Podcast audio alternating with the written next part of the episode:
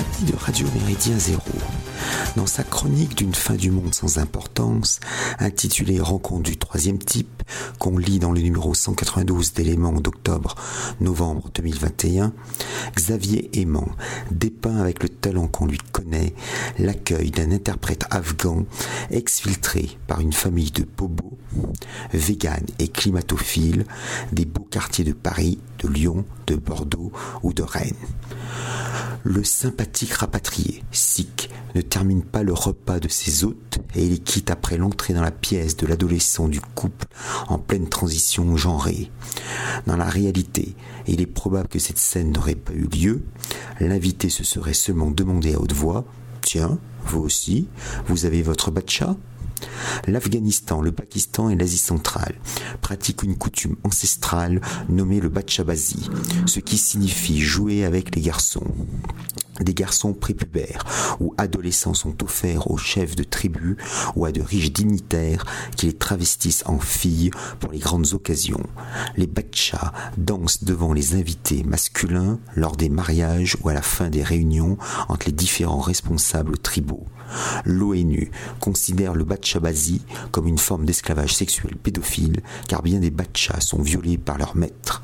Cela ne les empêche pas d'être respectés et salués avec maintes quand ils circulent dans les rues du bazar.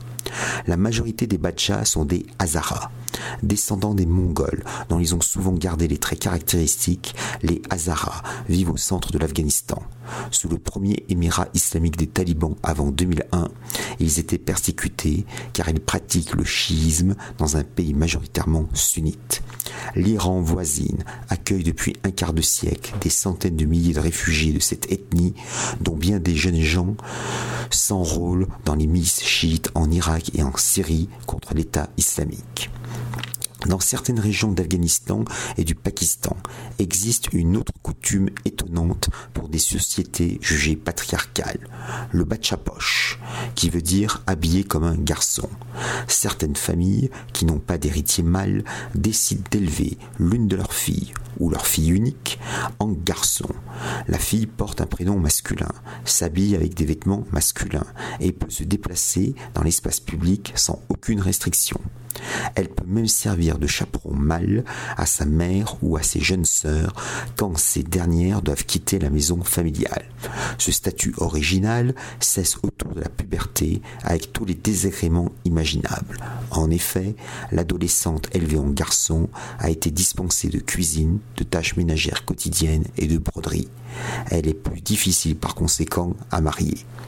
Le Batchapoche pourrait vivement intéresser Machine Rousseau, dont le compagnon serait, selon ses dires, un homme déconstruit, l'élu parisienne Alice Coffin et la misandre pathétique Pauline Armange. Ces trois-là devraient séjourner de longs semestres dans les coins finalement si inclusifs de l'Afghanistan. Dès l'invasion occidentale de ce pays, la population locale a pu bénéficier de cours de formation rééducative en faveur des droits LGBTQAXY avec un succès fort aléatoire. Pourquoi? Pour des motifs surprenants. Il y a cinq ans, l'auteur de la présente chronique discutait dans le sud de la France avec un contracteur. Cet ancien militaire des forces spéciales françaises exerçait en Afghanistan. Au cours de cette conversation passionnante, il lui donna trois anecdotes révélatrices des mœurs afghanes. Pour quelle raison autant de jeunes Afghans fuient-ils leur patrie? Non par peur des talibans, ni pour éviter la guerre, pour ne pas se servir dans l'armée officielle qui a montré en août dernier son immense valeur guerrière. Chaque unité combattante possède son giton.